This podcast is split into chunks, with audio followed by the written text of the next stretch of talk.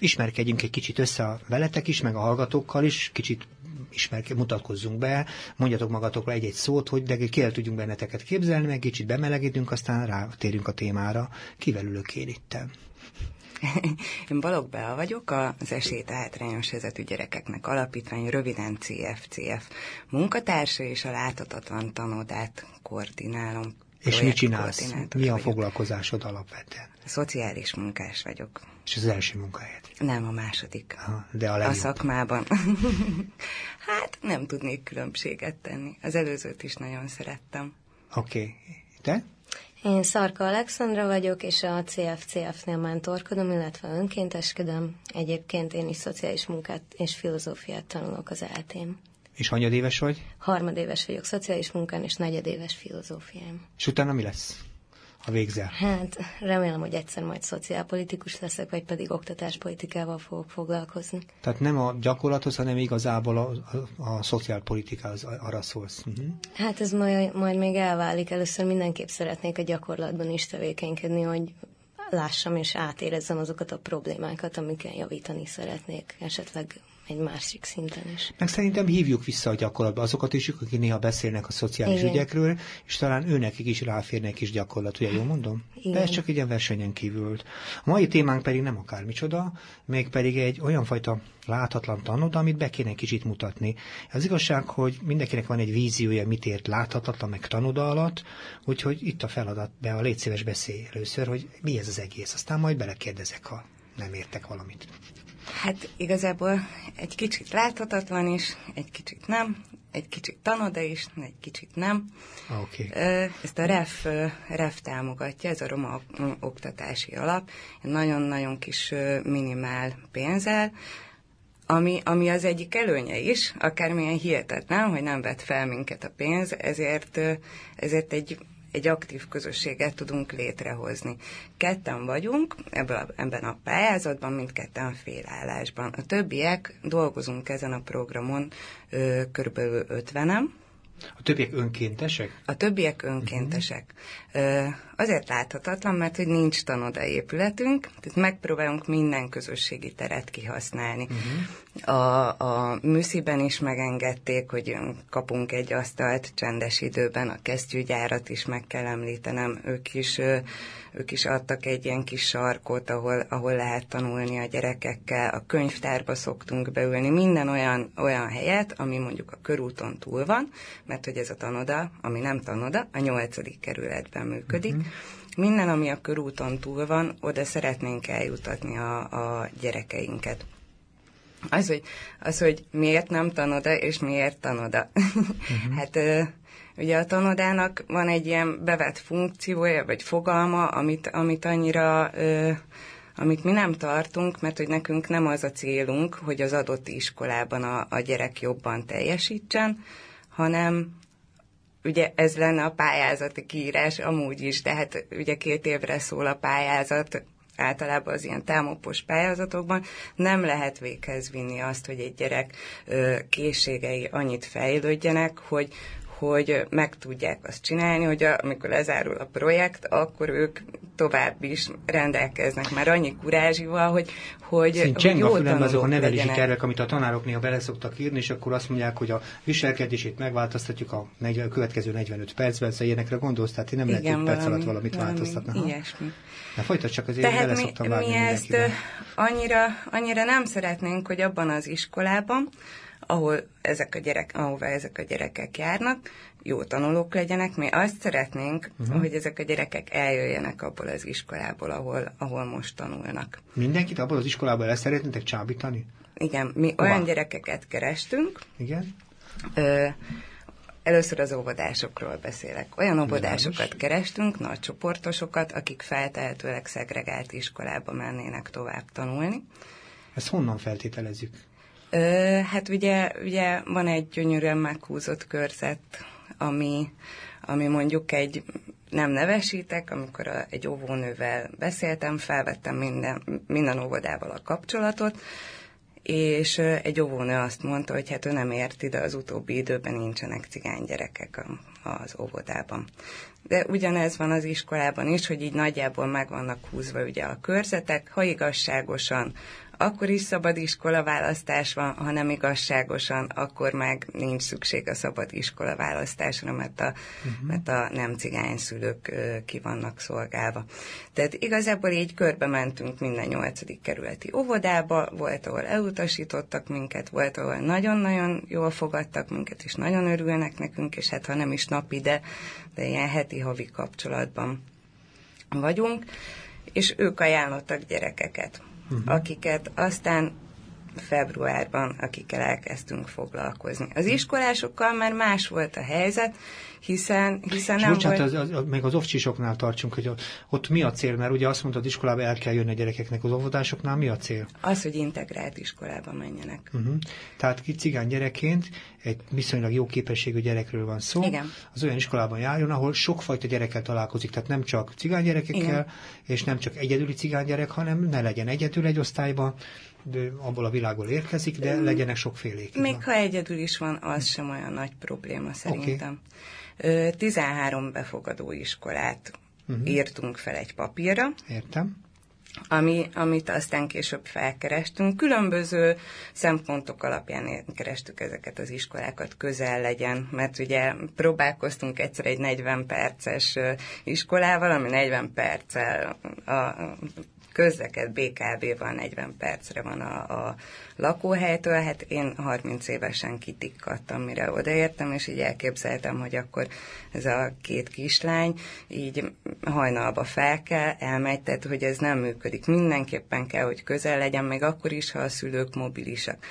Aztán a következő szempont az volt, hogy ne csak egy sima iskola legyen. Legyen benne sima iskola is, de hogy legyenek szakok, legyen ének, legyen tánc, legyen dráma, bármi, ami egy, ami egy gyereket meg tud fogni, ami, ami izgatja, ami, ami később a hobbija lesz. Aztán persze ugye a kompetencia mérés eredmények sem mellékesek, ezeket is mind megnéztük, és így választottunk ki 13 iskolát. Ezeket az iskolákat aztán később felkerestük. Egy iskola volt, amit így egyből kihúztunk a, a listáról, mert hogy nem azt mondta a, az igazgató, hogy tehát nem nevesítette, hogy cigány gyerek, hanem csak egyszerűen problémás gyerek, és hogy a problémás, ezek a gyerekek terroristák, és, és akkor így mondtuk, hogy jó, hát akkor köszönjük szépen, akkor majd jövőre jelentkezünk. Uh-huh. Ö, de... Tehát az igazgatónak határozott és volt véleménye volt a gyerekekről. Hm? Igen, a cigány gyerekekről. Egész Konkrétan a cigány Ez egy elitiskola volt. Értem. Igen. A másik, a többi iskola nagyon nagyon pozitívan állt hozzá, sőt, egy másik elitiskola kifejezetten minden segítséget megad ahhoz, hogy nem most szeptemberben, de hogy a jövő szeptemberben a mi gyerekeink, azok hozzájuk járjanak legalább kettő-három. Uh-huh. De volt, aki aztán meg volt a lista, és akkor így egyszer csak ajánlottak, hogy hát tudnak még egy iskolát, amilyen nagyon befogadó, járnak oda mindenféle. És kezdelek megérteni, azt mondod, hogy kerestetek óvodákat, ugye, és kerestetek Igen. iskolákat, olyan iskolákat kerestetek, ahova jó gyerekeknek járni, cigány gyerekeknek, Igen. olyanokat kerestetek, így van, itt tartunk ebben a pillanatban, menjünk tovább.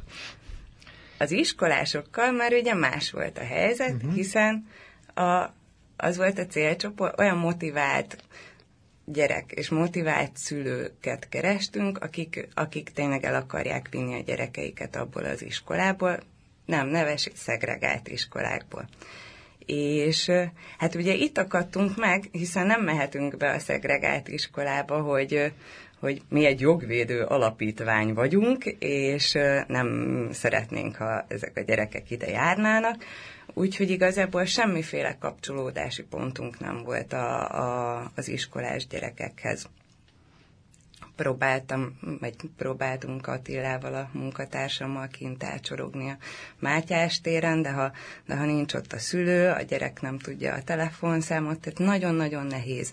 Végül is a, azok a gyerekek, akik, akik vannak, 13 óvodásunk van, és 13 iskolásunk. A 13 iskolásból körülbelül 10 a, az óvodásoknak a testvére. Uh-huh. Tehát mi elmentünk családot látogatni, és akkor így mondták, hogy ja, hát a, a nagyobb gyerek, ő oda jár, és nem tudom, a tanár piszkálja, a diákok megverik, a, és így jó lenne, ha elmennének. Akkor a program, programotok egy olyan oldalát ismertem meg ebben a pillanatban, hogy vannak problémás, vagy ne problémás gyerekek használni, tehát olyan fiúk, lányok, akik, akiknek rendelkeznek jó képességekkel, motiváltak, hogy szeretnének tanulni, a szüleik is motiváltak, és az az egyik lépésetek, hogy kerestek nekik egy olyan iskolát, a meglévő iskola helyett, ahol jobbak a tanulási feltételek, ezt mondott. Igen. Mm-hmm. Ez az egyik lépés, ugye ezt csináljátok. Aztán még miről szól a tanoda, mert ugye azt kerestük, hogy mi a tanoda. Még mindig ezt definiáljuk, hát. igen. ugye most jön ez a rajtam és a kollégámon kívül még az a 48 ember, aki részt vesz a programban, Eddig sehol nem van az Alex, sehol nincs Alexandra. Eddig tényleg az iskola, igen. Decemberben egy önkéntes felhívást tettünk közé. A, ugye azért nem vagyunk tanoda, ugye nincs tanoda épületünk, nincs délutáni foglalkozás a gyerekeknek. Viszont el akarják vinni a gyerekeket a meglévő iskolába, Igen. értem? Figyelj. De hát így nem tudjuk nekik a, a levelet küld, vagy elküldjük nekik postán, Igen. és akkor viszont látásra.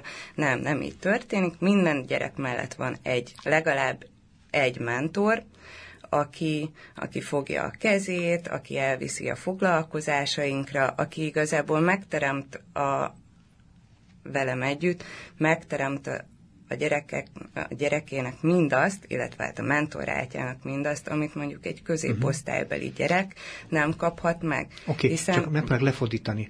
Azt mondod, hogy van minden, a, a, a, nem tudom, 26 gyerekről van szó Igen. gyakorlatilag.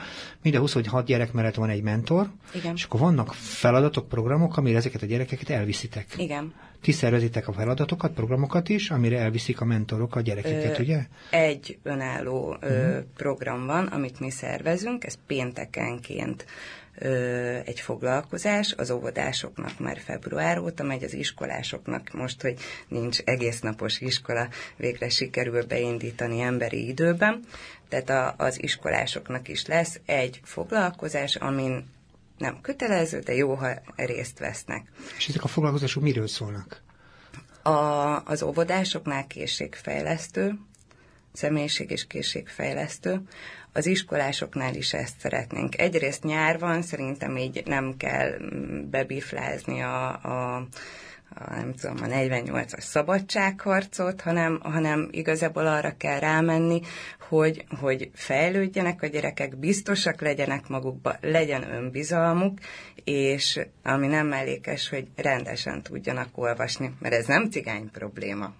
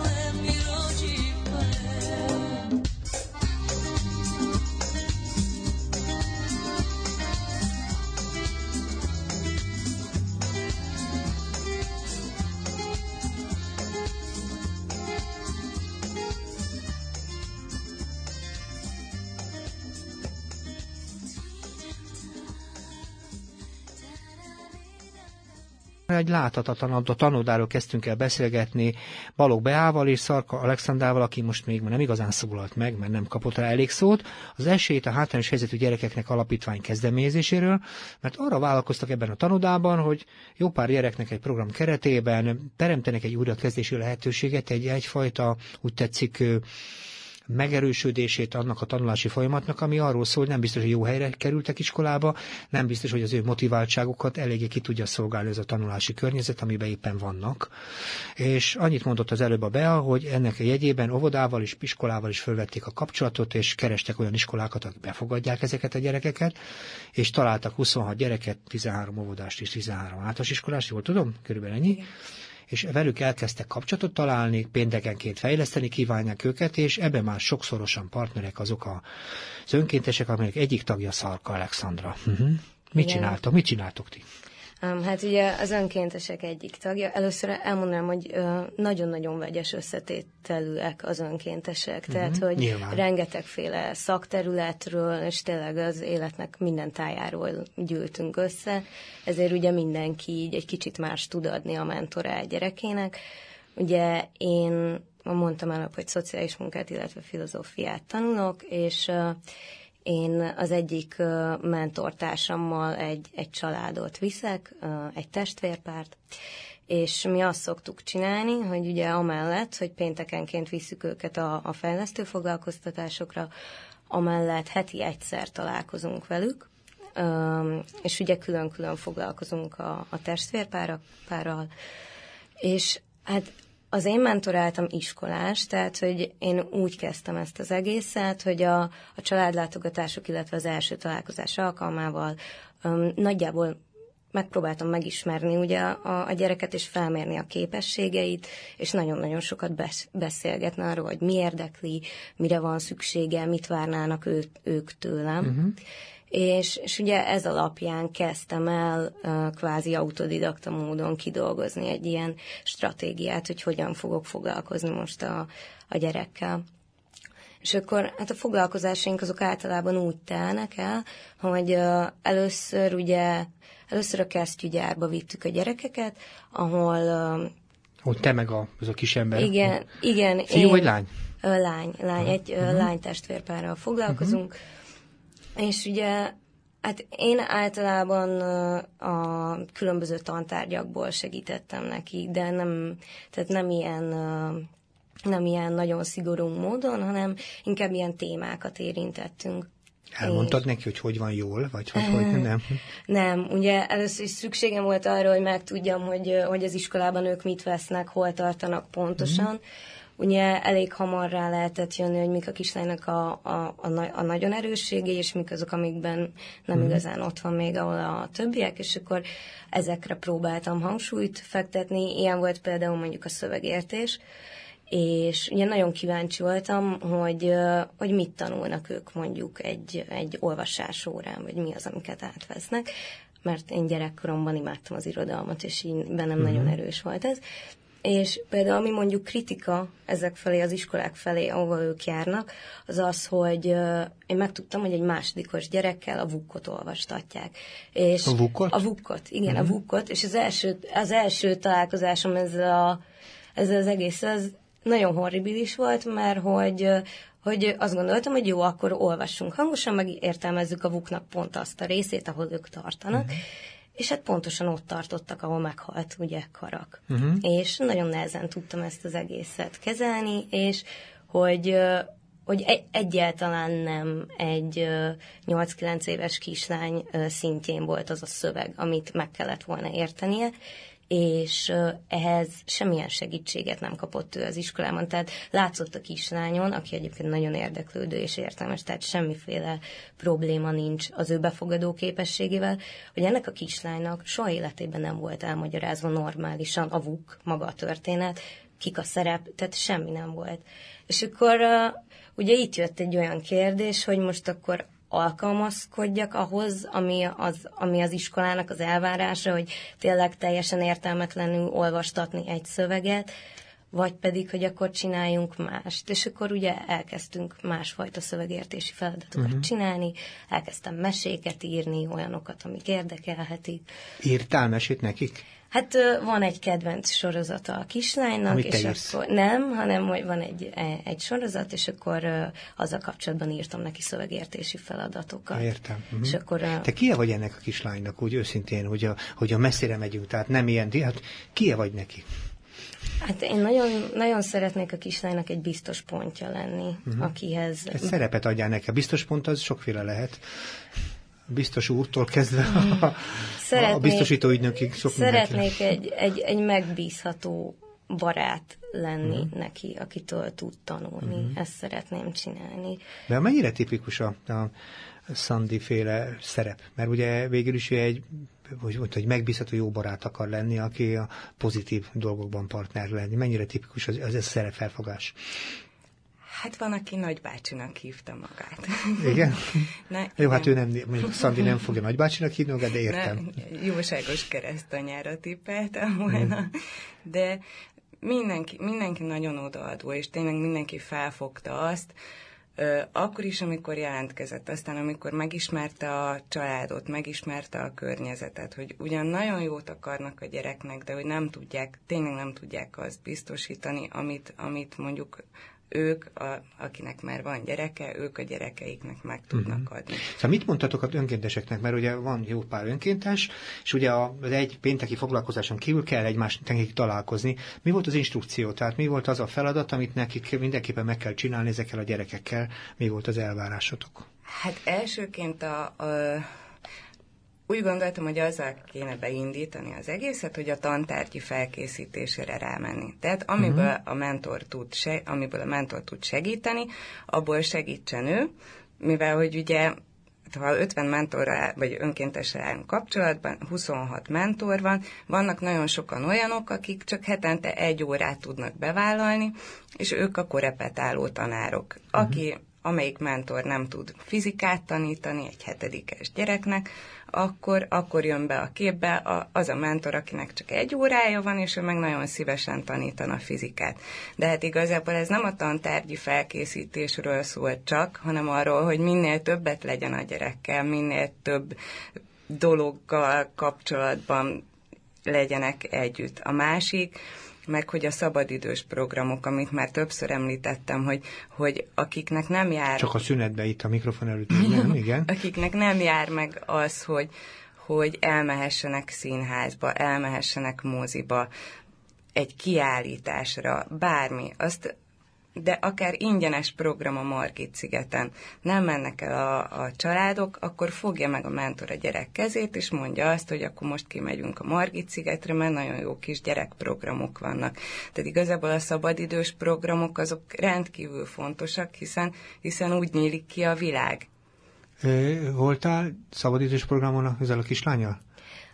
A mentortársam volt, igen, voltak állatkertbe, Aha. illetve voltak egy természettudományos napon, amiket én szoktam csinálni, én szoktam mozi délutánokat csinálni náluk, és akkor az úgy néz ki, hogy átviszem a laptopomat, letöltök egy filmet, viszek patogatott kukoricát, és Aha. akkor megnézünk valamit együtt. És ennek, ugye, ennek az a lényege, hogy, hogy nem csak a gyerekkel csinálom ezt, hanem az egész családdal, mert mert sokszor van az, hogy tényleg én mentoráltként ugye a, a gyerekkel foglalkozom, de néha megkapom vele így Aha. az egész családot is, és akkor így nagyon jó ilyen De valami kóla is tartozik ehhez a mozi program, az nincsen, ugye? Az túl egészségtelennek gondoltam. Értem. Oké, okay, csak menjünk tovább akkor erről a programra, mert ugye azt láttuk, hogy akkor vannak heti feladatok, meg pénteki programok, meg ugye igazából azt mondtad, hogy minden gyereket ugye a saját iskolájából egy másik iskola felé próbáltak orientálni, ugye. Mm. Igazából mi a cél? Mit akartok ti ezekkel a gyerekekkel? Hisz nem olyan hosszú az idő. Tehát azt mondom, és azt mondtátok, hogy csomót mondtál, hogy mit, mit nem. Tehát én nem akartok igazából teljes mértékben korepetálni, csomót nem akartok. Mit akartok ezekkel a gyerekekkel igazán elérni? De hogy is nem, akarunk korepetálni, csak mint mondtam, hogy a csak szövegértés, a uh-huh. tehát a, a, hogy a szövegértésre szerintem nagyon nagy hangsúlyt uh-huh. kell helyezni. Hiszen ha nem kell kimennem a Mátyás térre körülnézni, elég kimennem bármelyik, akár mondjuk értelmiségi társaságba, nem biztos, hogy, hogy ők könnyen olvasnak. Nem tudom, hogy mi történt az elmúlt években, ami, ami ezt eredményezte, hogy, a, hogy nem csak a gyerekek, hanem a felnőttek nem értik azt, amit olvasnak. Úgyhogy igazából szerintem teljesen fölösleges a, a történelemmel súlykolni a, a gyereket, amikor nem érti azt, amit olvas. Igazából az alapoktól mondasz, de hát ez nem biztos, hogy a gyerekeitekről szól, ez szerintem akkor uh-huh, a mi korosztályunkat legalább annyira érinti, mint, mint a... Hát mint igen. A, uh-huh. Igen. Csak ugye a gyerekek nálunk most adottak, Igen. és őket lehet cél? megváltani. Mm-hmm. Célnél tartunk. A cél az. Igen. Ugye, mondtad, hogy rövid az idő. Hát mert ugye azt mondtátok éppen, a, nem beszéltünk persze teljes mértékben, hogy nem egy hosszú program. Egy Tehát éves program. Egy éves program. Az egy év alatt meg ugye nagyon sokat nem lehet változtatni az embernek. El viszont, lehet, viszont, igen. Viszont ezért mondtam, hogy nagyon jó, hogy nincs pénzünk. Igen. Ugyanis mivel hogy önkénteseink vannak, nem kapnak érte fizetést, ők az elhivatott 50 ember, akik hajlandóak a, a hetükből néhány órát áldozni a gyerekre, mindenféle térítés nélkül. Van, amikor a BKV jegyet ők veszik a gyereknek, igazából még ők fizetnek, hogy, hogy, a, hogy a gyerekkel mhm. lehessenek. És ezért, amikor elkövetkezik a november, akkor senki nem fogja azt mondani, remélhetőleg, hogy csókolom véget ért a program, Szevasz, Pistike, tudod, soha többé nem látlak. Ezt mondták nekem?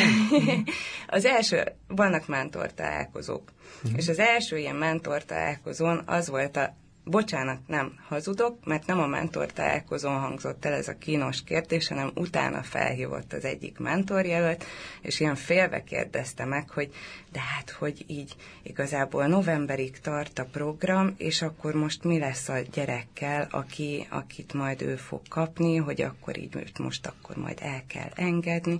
És uh-huh. hát én annyira örültem, hogy így ő magától rájött, hogy nem az a cél, hogy a program ideje alatt foglalkozzon a gyerekkel, hanem addig foglalkozzon a gyerekkel, amíg a gyereknek szüksége van rá. Lehet az az középiskola, lehet az az érettségi, de talán lehet, hogy még 40 évesen is, amikor készül elválni a feleségétől, lehet, hogy majd felhívja a mentorát. Hát van ezzel kapcsolatosan egy sor kérdésem is, mert azt mondom, hogy ezért ezek, ezek szép mesei, romantikusan szépen alakuló dolgok, kíváncsi vagyok, hogy ezt sikerül megőrizni, de igazából az érdekel engem, hogy akkor most itt beszéltünk gyerekekről, iskoláról és mindenfajta összefüggésre, de mi a gyerekeknek a hátrány? Tehát mi itt a probléma, mi itt az akadály? Mert ugye azt mondtátok, hogy motivált gyerekekről van szó, motivált szülőkről van szó, ott van az iskolai törzsanyag, a gyerekek nem lógnak ki a többiekhez képest, mert ugye a megértési problémáik azok hasonlóak a többi gyerekéhez, sőt a felnőtt társadalom is ugye azt mondtátok, hogy tele van megértési problémákkal, csak nyissuk ki a médiumokat, bármelyikben látjuk, hogy két politikus egymást nem érti, tehát azt mondom, hát még a ügyintéző, meg a mindenki más, tehát akkor mit a gyerekek problémája? Mit az ő? Én, én tudok beszélni erről, mert ugye lát, tehát folyamatosan látom az óvodában is, hogy mi a probléma, illetve az iskolában Na. is, hogy mi a probléma. Ami nagyon nagy probléma ezeknek a gyerekeknek, az a kettős mérce. Egyáltalán nem ugyanúgy vannak kezelve az óvodapedagógus által, az iskolapedagógus által. Tehát, hogy igenis ö, intézményes kereteken belül működik a rasszizmus nagyon sok helyen, és én... És ezt... hogy jelenik meg ez a kettős mérce? Engem érdekel a részlet. Például ö, ugye az, az óvodás kislányunknak ö, Például volt, volt egy olyan feladat, hogy ö, ballagott az óvodából, és ö, és meg kellett volna tanulnia egy verset. Uh-huh. És ugye a, akkor, amikor ö, ez történt, akkor én még nem találkoztam az óvodával, tehát semmilyen előképpen nem volt ezzel kapcsolatban, de hogy ö, a, a kislányoknak az anyukája kért meg minket, mentorokat, hogy uh, tanítsuk meg a gyerekeket, a, a, vagy a gyereket a versre, mert hogy uh, az óvodan pedagógus uh, szavaival élve, uh, ha nem tanulja meg, abból baj lesz, és azt ugye mi se akarjuk.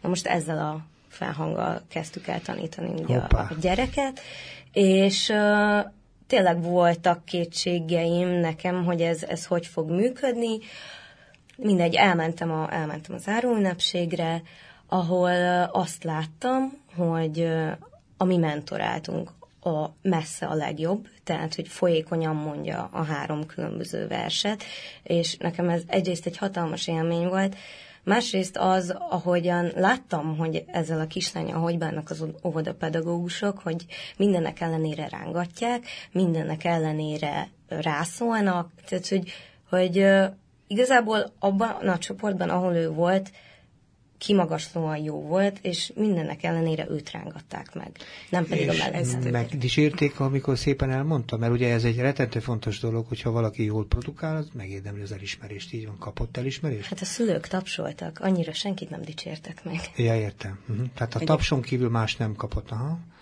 Ez, ez a kettős mérce egyik példája te nálad, aha. Van-e még? De akarsz te is mondani valamit, igen? Igen, ez így nagyon bennem van hogy amikor én felhívtam az óvodákat, ugye minden óvodát felhívtam, elmondtam, írtam e-mailt, arra nem válaszoltak, felhívtam őket, mindenkinek elmondtam, hogy mi tehetséges gyerekeket keresünk, olyanokat, akiknek nem feltétlenül ott lenne a helyük, ahol mondjuk, ami mondjuk a körzetes iskolájuk. És több helyen ezt a választ kaptam, hogy tehetség gondozni ezeket? Uh-huh. Ezeket felzár, fejleszteni kell. Uh-huh.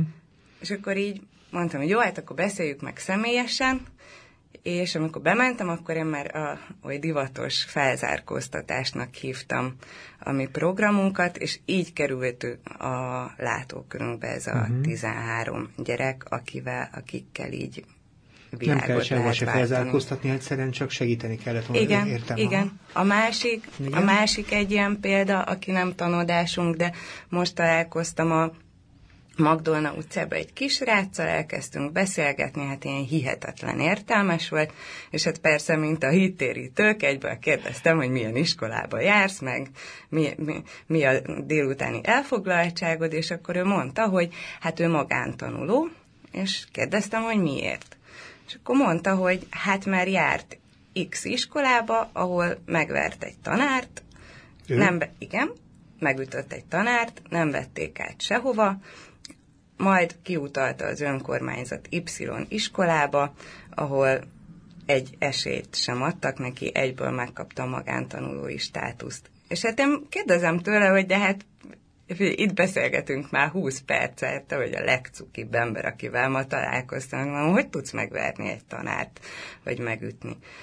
És akkor így mondja, hogy hát, ha magát így állandóan anyáznak, meg pofonvágnak, akkor lehet, hogy egyszer maga is csak visszaütne. Uh-huh. Igazából ezek a gyerekek nem a nulláról indulnak, hanem a születésük pillanatában le vannak írva. Uh-huh. És, pontosan, és ez a hátrány. Igen, pontosan ez jelenti a, a, a nagyon durva és magas fokú kettős mércét, hogy például a, akiket én mentorálok, nem mindegy, hogy, nem mindegy, hogy szépen ki van-e fésülve a haja, vagy össze van-e fogva rendesen, mert, mert tehát azért, azért neki nagyon sokat tennie kell, hogy elérje akár a tanárok, akár a pedagógusok, akár a társadalom szemében azt a, azt a nullát, am, amit, ahol más gyerekek vannak. Tehát, hogy ez egy ilyen nagyon fura kettős dolog. Odevla. Tuszán igen lácsó. Jaj, de soká. Igen, Janes. Hoppá! Hoppá!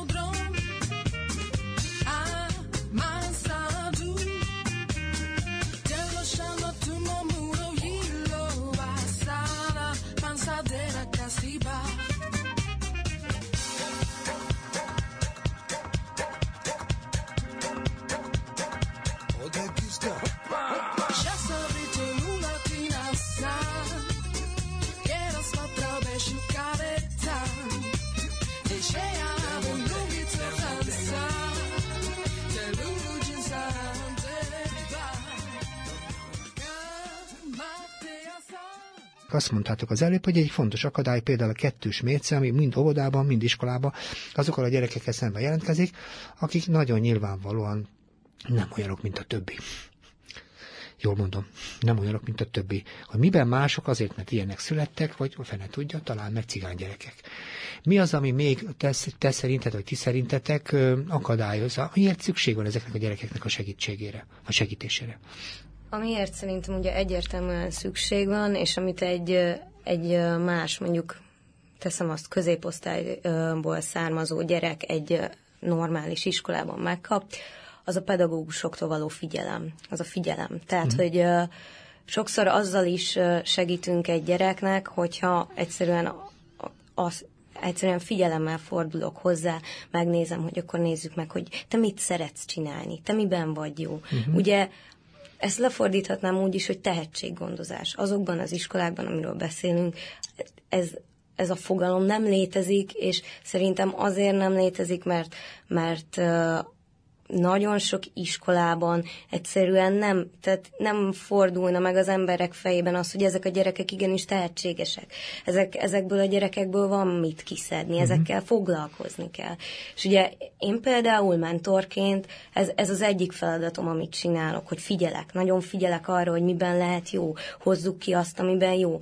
Mert ez engem érdekel, de ott bent egy, egy poroszos iskolarendszerben ez senkit nem... Igen, csak nagyon nehéz a tehetséget azonosítani, mert jegyekben nem mindig tárgyasul. Tehát azt mondom, egy gyerek jó képességei, azok nem mindig jegyekkel jelen azonosíthatók, hanem valami mással. Tehát nem is biztos, hogy együtt működik minden tanárral egy jó képességű gyerek, nem minden tanára reagál jól. Én azt gondolom, hogy önmagában a tehetség, vagy az a fajta jó képesség, ami bizonyos képesség elemekben ott van a gyerekekben, az nem biztos, hogy első pillanatban felbukkan. Nem, de biztos, hogy meg kéne adni annak az alapot, hogy fe, uh-huh. felbukkanhasson, és János. szerintem ezt nem csinálják meg ezek uh-huh. az iskolák. Tehát, hogy nincs egy olyan biztos alap, amiben a gyerek úgy érzi, hogy ő most ki fog tudni bontakozni, hogy valamerre uh-huh. szabad neki menni, hogy nagyon, nagyon sok gyereken én azt érzékelem, hogy, hogy van egy feladat, amit megkapnak, tudják, hogy azt meg kell oldani, de igazából nem tudják, hogy miért, vagy tehát, hogy nincs ez így nincs elmondva, hogy ez miért jó, vagy, vagy hogy nincs arra feltétlenül belső motivációja, hogy most mondjuk egy olyan szöveget elolvasson, ami mondjuk teljesen a korosztályától távol áll. Tehát, hogy nincs egy alap, amit tudnak. Tehát, hogy a, a legesleges, legalapabb dolgokról beszélünk. Miről álmodnak ezek a lányok? Tehát a maguk jövőjéből vannak-e a te lányaid, akikkel is foglalkoztok? Mi az hát ő jövőjük? Most uh, az egyik, hát hétről hétre változnak az álmai. Az nem baj.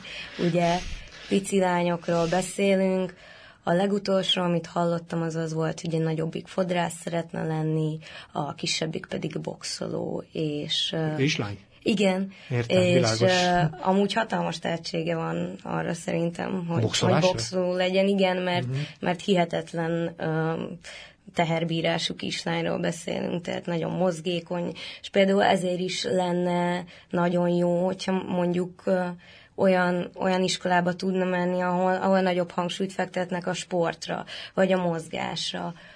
A másik kislány pedig nagyon, nagyon, nagyon jól végez minden olyan feladatot, ami, ami itt szigorú, mondjuk matematikai feladatokat, kifejezetten jól számol.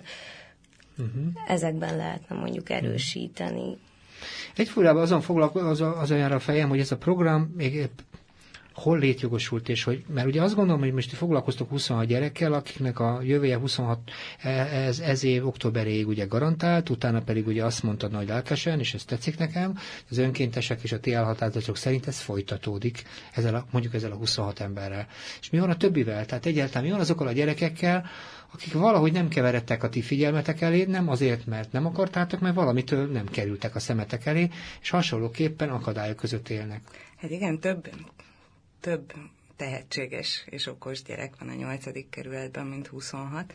Ezzel tisztában vagyunk, és újra toborozni fogunk, mert hogy én sem fogom abba hagyni, ha uh-huh. nem lesz fizetésem. És ez a módszer lesz a jó módszer? Tehát az értem ezzel, tehát magyarul azt jelenti, hogy a meglévő iskola mellett, ugye a tanodáknak egyébként valahol mindig ez is a funkciója, hogy az iskolai folyamatokat megerősítsék, valamilyen módon a tanodák mindig támogató szerepet töltöttek be minden iskola rendszer mellett, tehát ez egy, uh-huh. ez egy létező szerep.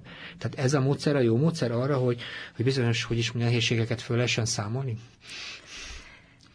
Hát mivel az iskola nem tudja ezeket a nehézségeket felszámolni, ugye mindig a, a, a civileknek az a dolga, hogy amit, a, uh-huh. amit az állam nem képes uh-huh. megoldani, vagy nem tud, vagy nem akar, vagy, vagy mondjuk vagy mondjuk nincs annyi pénzük, hogy egy másik, a, ezeknek a szülőknek, hogy mondjuk egy alapítványi iskolába járathassák a gyerekeiket, akkor, akkor igen, akkor ennek van ennek van létjogosultsága a tanodáknak, uh-huh. hiszen muszáj valahol ezeke, ezekkel a gyerekekkel foglalkozni, uh-huh. így kicsit így helyre rakni mindazt, amit így délelőtt így leromboltak. Azt mondtad, hogy gyerekekkel foglalkozni, de kapnak-e például figyelmet a szülők, akik végül is ebben az értelemben kulcsszereplője a gyerekeknek, ugye minél kisebb a gyerek, annál nagyobb felelőssége és jelentősége van a szülőnek arra, hogy az életét tovább orientálja, és mondjuk a szülők nem mindegyike eléggé felkészült arra, miközben halálosan szereti a gyerekét, hogy minden ismeretet segítsen neki átadni. Tehát kapnak a sürgős segítséget például. Ö, uh-huh. Természetesen. Tehát a, Mi, a gyerek mentorálásán túl a családdal is foglalkozunk. Tehát a, a mentor, a mentor foglalkozik a családdal is, természetesen mindent tisztelet, a család akaratát tiszteletben uh-huh. tartva. De igazából ugye, ugye ami, ami mondjuk például, amért nem olvasnak jól a gyerekek általában, az az, hogy meg nincs szókincsük, az az, hogy kiskorukban nem olvasnak nekik mesét. De nem mondhatjuk azt a szülőnek, hogy légy szíves, olvas már a gyerekednek mesét, akkor nekünk ezt a feladatot át kell venni, és szép lassan a szülő is uh-huh. rá mhm. fog jönni, hogy, hogy mesét már pedig kell olvasni a gyereknek. Viszont amit óriási nagy problémának tartok, így a, a családokkal kapcsolatban, az, hogy, hogy semmi önbizalmuk nincs.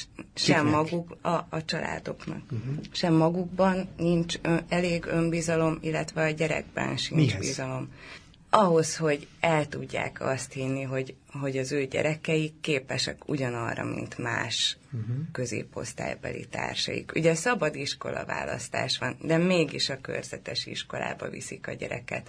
Miért? Mert? Vagy nem tudnak Mert? róla, vagy nem hiszik -e. Hát ez egy évtizedeken át tartó ilyen önbizalom leépítés, uh-huh. hogy már nem, már a nagyszülők sem kellenek senkinek, ők sem kellettek senkinek, mert mint munkára gondolok, nincs megbecsülésük, akkor, akkor hogy, hogy bízzanak magukban. Uh-huh. Ugye Maguk. sokszor, sokszor ugyanúgy a mentoroknak az is a feladatom, hogy a, hogy a szülőt is megerősítsem abban, hogyha látom, hogy, hogy valami nagyon jó, nagyon jó gyakorlatot követ a gyerekkel szemben. Tehát nagyon, nem tudom, látom, hogy olvas neki, látom, hogy figyel uh-huh. rá, látom, hogy, hogy mennyire szépen rendbe rakta a lakást. Tehát, hogy ez nem, nem lehet ennyire szétválasztani. Ugye én egy gyerekkel foglalkozom, de sokszor egy gyerekkel jön a családja is. Tehát, hogy, hogy és mivel nagyon sokszor mondjuk otthon történik a korrepetálás, ezért be, belekerülök a családnak egy kicsit a magánéletébe is, és nyilván én is, és ők is folyamatosan reflektálunk egymásnak a jelenlétére, és, és nagyon sok mindenben alakítjuk egymást. Tehát az, az én szerepem az, az az is, hogy, hogy én, én tapasztalom, tehát én meg, meg tudom tapasztalni, hogy tényleg mik a nehézségek, tényleg mik a problémák. Akkor mennyire erősíted meg, amit a Bea mondott, mert ugye azt mondja Bea, hogy egy csomóan nem hisznek a gyerekben, a jövőben, a, meg talán, magukban. Meg, meg, leginkább persze önmagukban, leginkább önmagukban, igen. Uh-huh. Hát ezt teljes mértékben meg tudom erősíteni, nem, nem, nem hisznek ma az, az én családom. Tehát és másoknál is azt látom, mm. hogy nem. És pontosan azért, mert, mert egész életükben ez, ezzel szembesültek, és ez lett nekik megmondva, vagy ezt kapták vissza a társadalomtól reakciónak, hogy nem, ti nem, ti nem tudjátok ezt elérni, és így az egész átfordult ebbe az ilyen önbeteljesítő jóslatba, hogy mm. most ilyen szakszavakat. És, hát amit, amit mondtam, mm. hogy még az óvod, már az óvodában Már az óvodában, igen. Erre. Tehát, mm-hmm. Nagyon fontosat találtatok meg ebben az egész történetben, mégpedig azt, hogy tulajdonképpen ahogyan fantáziálunk, vagy gondolkodunk, ez a szakirodalmak sokféleképpen leírják a saját gyerekeinkről. Pedagógusok is például azt gondolják, hogy a saját gyerekük tehetséges, akiket nem tanítanak, ott sokkal több energiát, és hogy tetszik koncentrációt, tudást, hogy tetszik figyelmet tudnak oda rendelni.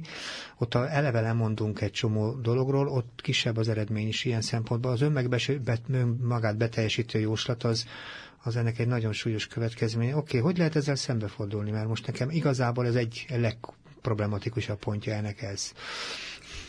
Hát szerintem, szerintem így bőven elég az, hogy mi így e- ezt elkezdtük, ben vagyunk a családban, uh-huh. mi, mint, mi, mint mondjuk egy Na. Most ilyen csúnya szóval, ilyen fehér középosztálybeli lányok oda megyünk, mm. és ráerősítünk, hogy jól csinálod, és a te gyereked okos, és igazából így nekem is voltak iskolai problémáim, én ezt is el szoktam mondani, hogy ezzel igazából nincsenek egyedül, mert én mm. sokkal durvábbakat túléltem, sajnos, vagy hát nem tudom, legalább példaként fel tudom hozni, most ez segíti a munkámat, úgyhogy hálás vagyok azoknak a tanároknak, de hogy így saját példával és megerősítéssel lehet így. Például Tényleg, most hogyan nem, fogadnak nagyon benneteket? Nem akarom... Mert gyere, gyerekek tudom, de hogyan fogadnak a szülők ilyen szempontból? Ez is fontos.